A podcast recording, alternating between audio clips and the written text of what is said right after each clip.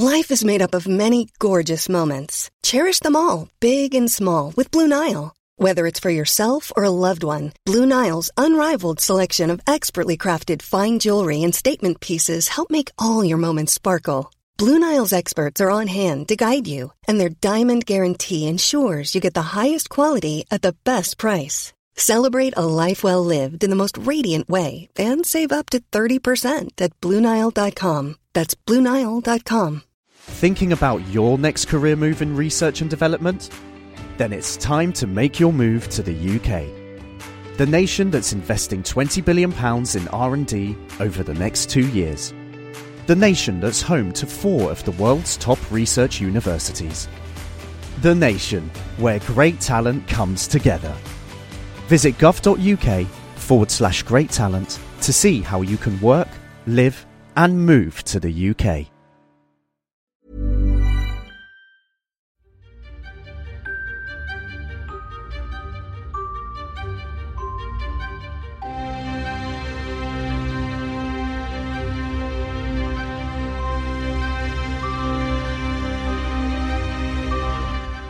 Welcome to Naked Reflections, brought to you from the Woolf Institute. I'm Ed Kessler, and each week I'll be taking an in depth look at the stories reported by our friends over at the Naked Scientists. What does the latest scientific stuff mean for the rest of us? Stay with us and find out. I think everyone was delighted when we saw the first COVID vaccines being delivered. Light at the end of what has been a very long tunnel. Speaking personally, I could have done without the Churchillian bluster of the designation V Day, but maybe that's a bit mean spirited. The Pfizer BioNTech vaccine was first out of the blocks in the UK, followed closely by the Oxford AstraZeneca version. As Dr. Gillies O'Bryan-Tear from the Faculty of Pharmaceutical Medicine at the University of Cambridge points out, there are plus points to both vaccines. I'd like to talk about the difference between efficacy on a clinical trial in a very controlled setting and effectiveness in stopping the pandemic. They're two different things. The Oxford AstraZeneca vaccine costs $3. It's very easy to transport and it's got very good efficacy. Even the blended efficacy rate of 70%, that is an extremely good efficacy rate. So even if it's got a slightly lower efficacy rate in clinical trials, doesn't mean that it's going to be less effective in containing the pandemic because it's easier to get around the world. We need to stop this pandemic in all parts of the world, not just the Western world. So the fact that it's cheaper and easier to transport might mean that in the real world, it's the more effective vaccine, if you can understand that slight paradox. That was Gillies O'Bryan-Tear speaking in a recent Naked Scientist podcast, Movement Science, Devotion to Motion. The COVID vaccine rollout is our subject this week, including the logistical and ethical challenges it raises. And since we aren't parochial or naked reflections, we'll be considering the global rollout in the second half of this podcast. With me to discuss this pressing topic are Philip Clarke, Professor of Health Economics and Director of the Health Economics Research Centre at the University of Oxford, and Gurch Randhawa, Professor of Diversity and Public Health, battling the rain in the University of Bedfordshire, who's also Director of the Institute for Health Research. Welcome both. We heard about the low cost of the Oxford AstraZeneca vaccine in the clip. Could you clarify, Philip, what commitment AstraZeneca has made about distributing their vaccine and cost price? Uh, I mean, my understanding is that uh, all of the sort of vaccine manufacturers are distributing them at relatively low cost, but obviously different vaccines cost different amounts to make and also, I suppose, have different conditions under which they're stored. And so, for example, with the Pfizer vaccine, it must be stored at a very low temperature, which of course also adds to the cost of distribution and making it available. But in general, I don't think the cost of each individual dose matters that much in the decisions governments make on how they would roll it out and how far they would roll it out within the UK or internationally. Has this pandemic exposed the controversial issue about the cost of drugs, Philip, and vaccines to healthcare budgets around the world? I suppose the issue obviously has been quite different here to the extent that normally development times are very long. In this case, there has been very rapid development. And I suppose it, compared with the alternative, which is continuing to lock down, it does seem to me uh, sort of good value for money to actually now initiate a, a, vaccine program without perhaps doing what would normally be done a formal sort of economic evaluation. But it just makes sense And Gurch, how should we be prioritising the rollout of the vaccine in the UK? So, firstly, I don't think we can see vaccine in isolation from the whole management of the pandemic. So, there's three pillars to managing pandemics. Obviously, the first is around public protection. Obviously, second is around sort of test, trace, and isolate.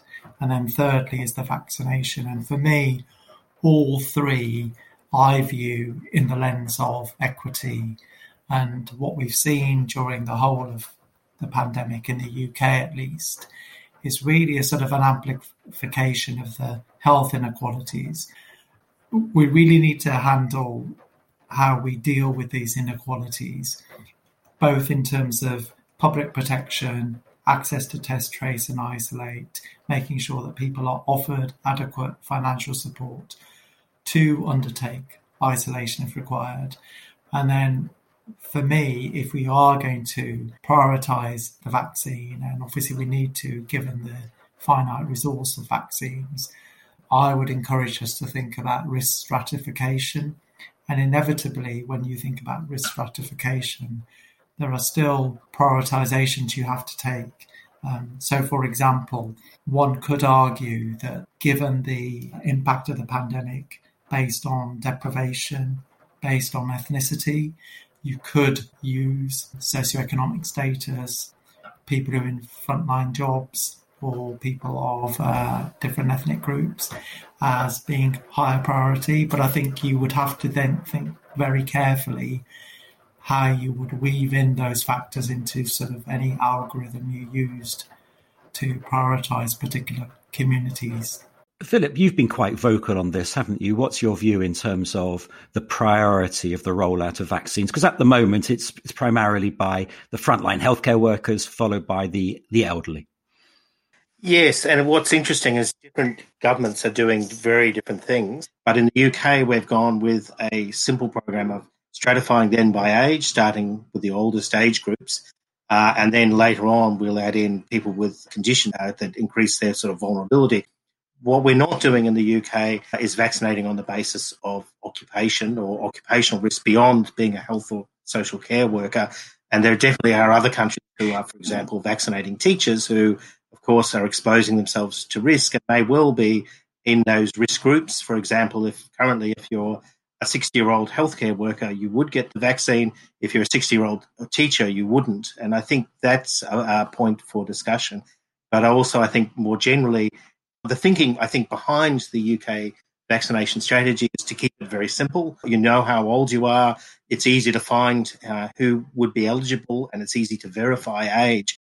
Gurch, do you want to come back on that in the sense that there is, of course, the argument of simplicity. We all know uh, our age, as Philip said, but at the same time, there are groups that clearly are being affected more than others, whether it's due to issues of social economics or factors of ethnicity. Should we be veering more towards those groups?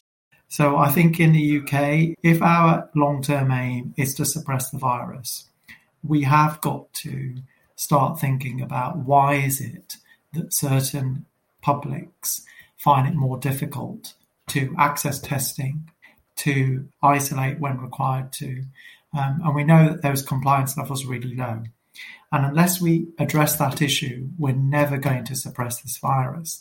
So I think the government really do need to make some bold decisions, which obviously the benefit of hindsight had they done this at the beginning, you know, and literally, you know, as other countries had, if we had just offered salary protection for all those members of the public who needed to isolate, we would have got a lot more people to undertake testing and to isolate because they wouldn't have then worried about how they're going to put food on the table and pay their bills.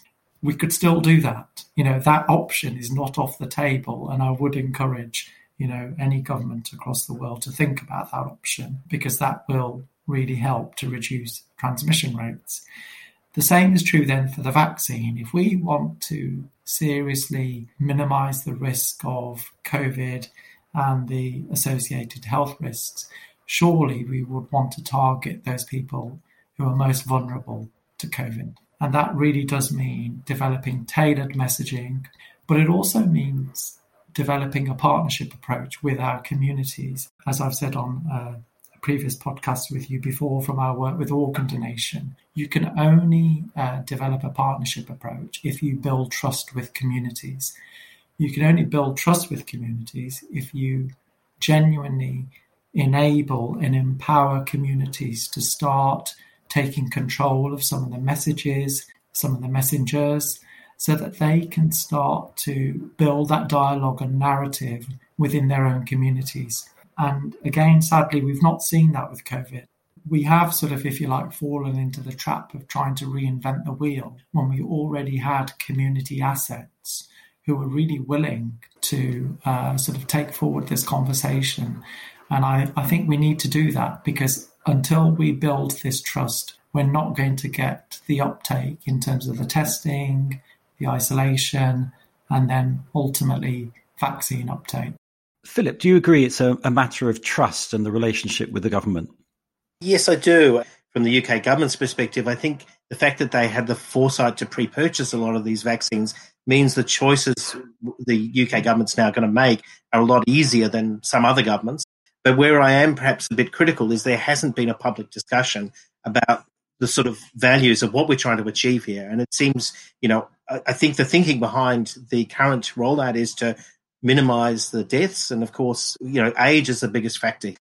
Age is a very sensible factor to focus on. But of course, as, uh, you know, has been point, pointed out, there are lots of other factors, both having other uh, comorbidities or other and other, well, particularly chronic diseases, and also uh, uh, certain ethnic groups have been at high risk, or people, you know, due to their occupation. And, the, and a very good example in the first wave were taxi drivers uh, who in London had a much higher rate uh, than uh, the sort of general populace, even higher rate than healthcare workers. And you've got to say, in a confined space within a taxi, you would have to say there's real risk of transmission. So you know, again, the question of why we wouldn't focus on these potential high risk occupations, but also in circumstances where there could be a potential transmission. Although, perhaps I must stress, there currently isn't the evidence with the vaccines of what effects they will have on transmission. I think it's something we need to rapidly study and to determine that in terms of a future sort of rollout strategy you know, the government has committed to this age-based strategy. I suppose there is some uh, prospect of some adaptation as we go along. Then there is the big question of how you roll out below the age of 50.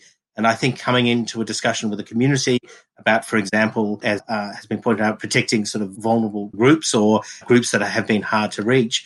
But also, I think the question about targeting the vaccine at people who are putting themselves at risk through, through their occupation uh, whether that be people who work on supermarket checkouts or taxi drivers or school teachers. And I think that is a discussion we should be having with the public now about what, what we want to achieve.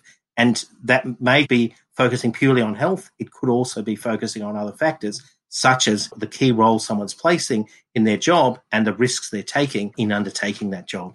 So, in a way, what recommending, Philip, and I think Gurch also, is a more adult conversation between government and wider society uh, to make sure that people actually comply because they agree with the position. You can never persuade everybody, of course, but a, a sense of being taken seriously.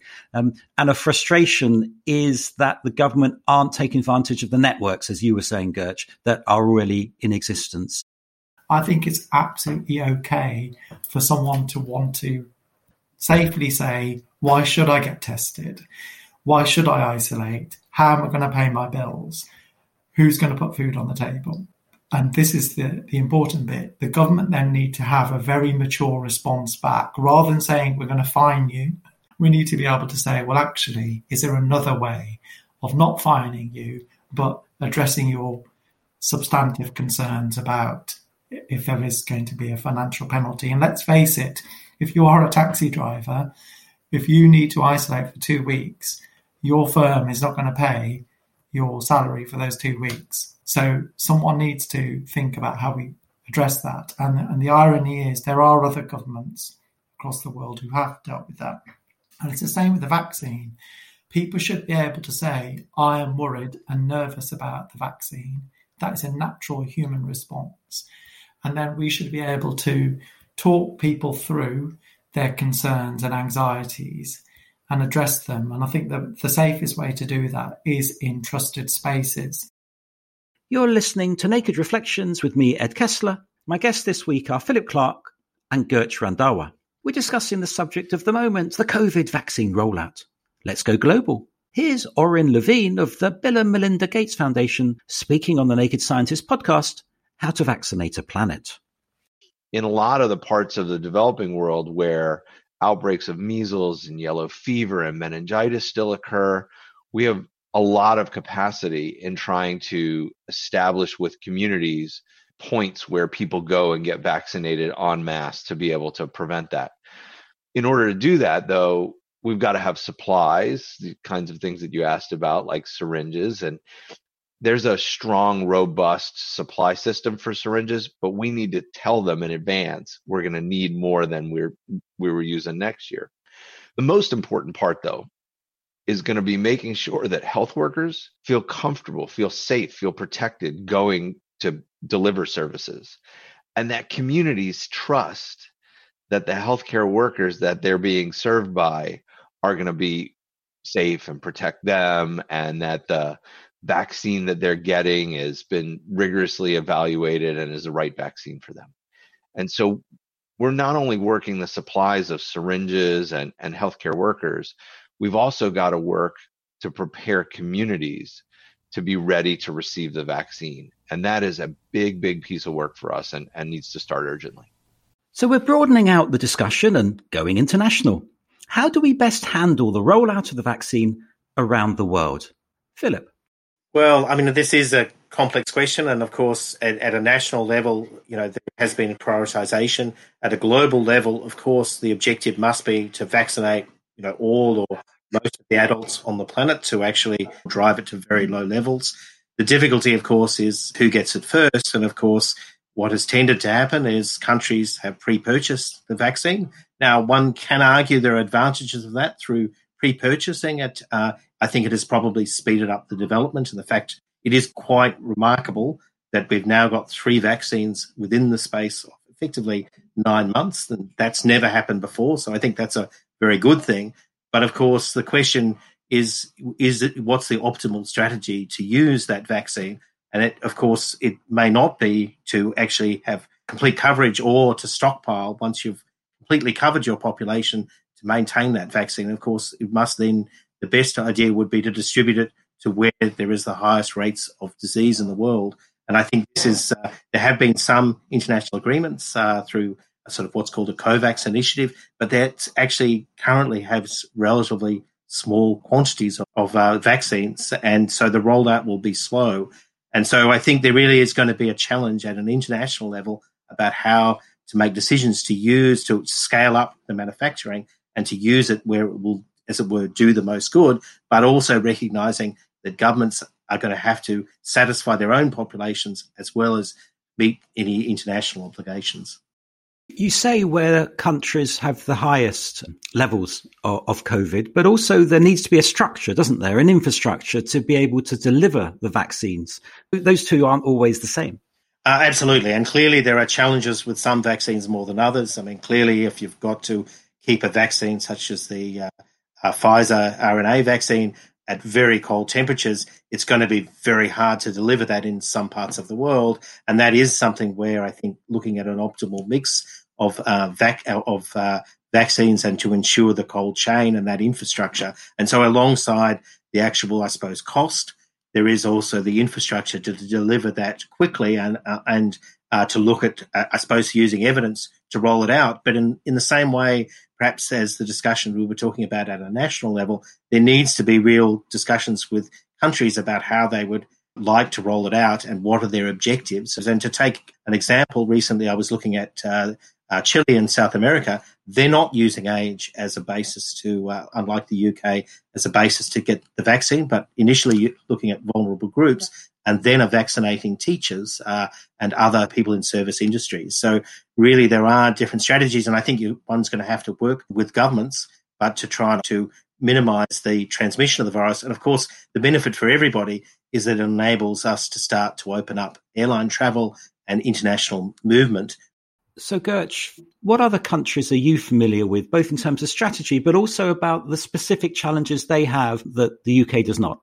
The obvious one I'll focus on is the, the country of my parents' origin, which is India. So I keep a close eye on that country for many reasons. So, firstly, you know, uh, the biggest proportion of immigrant communities in the UK are from India. So, in a, in a sense, the UK has a vested interest in India getting this right, given the trade and also personal connections that we have with that country. They have many challenges. I mean, firstly, there is just the scale, because it's obviously one of the most populous countries in the world. But they also have issues around trust and mistrust. Um, it's a country that's had its fair share of scandals in terms of healthcare and, um, if you like, exploitation. The biggest issue, and I can say this from a personal point of view for India at the moment, is um, that they have been in the middle of one of the world's largest strikes, which in itself is interesting to have the world's largest strike where you've got mass protests during a pandemic and managing the risks of that are interesting. So, you know, they, the government have introduced their uh, farmers bill, and that's caused, you know, literally hundreds of thousands of people to protest um, in India. You know, I've got family myself who are protesting as we speak, and people are sleeping overnight on roads, and you know, they are obviously exposing themselves to risk um, of COVID, but also risk to you know cold weather, etc. So the challenge for a country like India is how are they going to build trust with communities who already feel disenfranchised, disempowered, and then while building trust, get sort of scale and roll out. And I think the only way a country like India is going to be able to do this is through a, a series of public private partnerships, because that's kind of how their healthcare is structured. And their challenge is going to how do you mobilize those public private partnerships and at the same time mobilize public trust when, as I said, you know, at the moment, you know, over a hundred million people are affected by their farming bill issue. So, in a sense, they can't really solve this health challenge without solving some of their current political challenges you've talked about strategy. Okay. You've talked about bringing the community with you. I'm also intrigued to find out more about the practicality of that. So it's not just that you've got, I don't know, the population of 1.2 billion is it in India today, something like that. And you have the local uh, or the national tensions, whether it's interreligious or uh, in, in terms of regional tensions, political tensions. But actually, you've got the practical difficulties within India itself. And I'm wondering how you overcome that in India specifically, uh, rather than just talking. How do you practically overcome those challenges? India has a really good track record in mass health interventions. So I personally have witnessed um, blood donation camps in the Punjab, where my family are from, where they have literally in one day been able to get over 10,000 people to donate blood in one day. And the reason they're able to do that is it does go back to a tailored intervention, which is completely underpinned by trust. So what they do in these blood donation camps is that, so I'm from a Sikh family, so our Sikh place of worship is called a Gurdwara. So essentially the Gurdwara uh, spiritual leaders, our religious leaders, they are the people who champion and front the conversations about the need, say, for blood. And then they themselves give blood first, and then other people then either choose to or, or don't. But normally what happens is people then do want to, and they are able to mobilize communities very quickly. Gurch, if I could ask a question, which is India's, I mean, one of the countries where uh, manufacturers have started saying they will make the vaccine available privately, uh, which is interesting. Some countries around the world have said they will allow a, a private uh, sale, but it hasn't really gone on sale. I mean, it's an interesting question. Obviously, many drugs are available privately, but in this case, you could argue that COVID vaccines being special, certainly in the initial phases of rollout. But having said that, uh, it, it, could be an efficient way to distribute the vaccine if it's not diverting public supply. But what's your sort of attitude to the private sale in India? So my my personal attitude to this is I look at everything from the lens of equity. So I'm always very nervous when people start introducing a price to something because it then suggests that there won't be equity. Um, and it's same is true in England. You know, we, we've seen that there are inequalities in that, you know, I'm lucky, I'm extremely fortunate. I recognize that I've been able to work at home throughout this pandemic. Um, and I've not had to worry about paying bills or paying for food, etc. Um, and there are other people who haven't. Um, so we've got economic inequalities in this country, and these are much, much uh, wider in India. And I think any introduction of uh, a price structure for the vaccine I'm not convinced will actually um, benefit the people who are of the greatest need um, in India. It's an interesting one because there hasn't been a lot of discussion in many countries, and again, a, a sort of a public discussion. Because, of course, if there's going to be a very active government policies to either ban a uh, the sale of a vaccine, uh, or if it's going to allow it, have some regulation, and particularly, I think, ensuring that it's any private uh, sector sale complements what's happening in, uh, you know the uh, government rollout, as it were. And I suppose uh, you know one can argue this both ways. As I said, many drugs are available privately. It can lead to rapid rollout if you've got issues with the with uh, distribution. But of course, it can be highly inequitable. Um, but I'm very surprised. Currently, there has been so little discussion of this in most countries about how we would whether we would allow a, a private sale and under what conditions and how that would, as it were, complement any sort of government programs. We're coming towards the end, and I wonder how worried you are about the anti vax conspiracy theories and, and, whether that's something that really could um, put us all in danger. Is it greater here in the UK than other places, or what impact might it have? One's got to say, what's the alternative? Clearly, if you're not vaccinated, you are exposed to risk, particularly, say, for example, older age groups and the vulnerable where the vaccine is currently being rolled out. And I suppose the other argument with the sort of anti-vaxxers is that, as economists would call it, there's a an externality. We all benefit from our, our, our other people being vaccinated, and by vaccinating ourselves, we benefit the world. And I think that that again needs to be a discussion. I'm very much in favour of people making personal choices about their own healthcare when it comes to chronic diseases and for example, uh, their determination to of treatments towards the end of life. But when it comes to infectious diseases, there are strong arguments about why we need to think about the world when we're making these decisions and not just ourselves. And finally, when do you think our lives can return to something like normality? I like the pause. you know, there, there will be this initial rollout, but if we've got to vaccinate everyone in the world, that is going to take some time. I think in many developed countries, I would hope by the second half of next year. Uh, but to actually return, it may take a two or three years. But the sooner we can uh, spend money to vaccinate the world, the better off we will be. Well, that's something good to stop on. Thanks to my guests, Philip Clarke and Gurch Randhawa. We'd like to hear from you at Naked Reflections. Let us know what you think of the show. If you'd like to catch up with our back catalogue, we have episodes on conflict resolution, grief, the American election, nudge theory, and many, many more. You can find them and subscribe to the Naked Reflections podcast wherever you access your podcasts or at nakedscientist.com slash reflections. I'll be back next week with some more guests.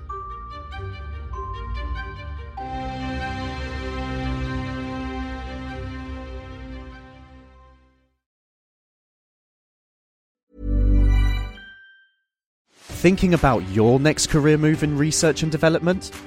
Then it's time to make your move to the UK. The nation that's investing 20 billion pounds in R&D over the next 2 years.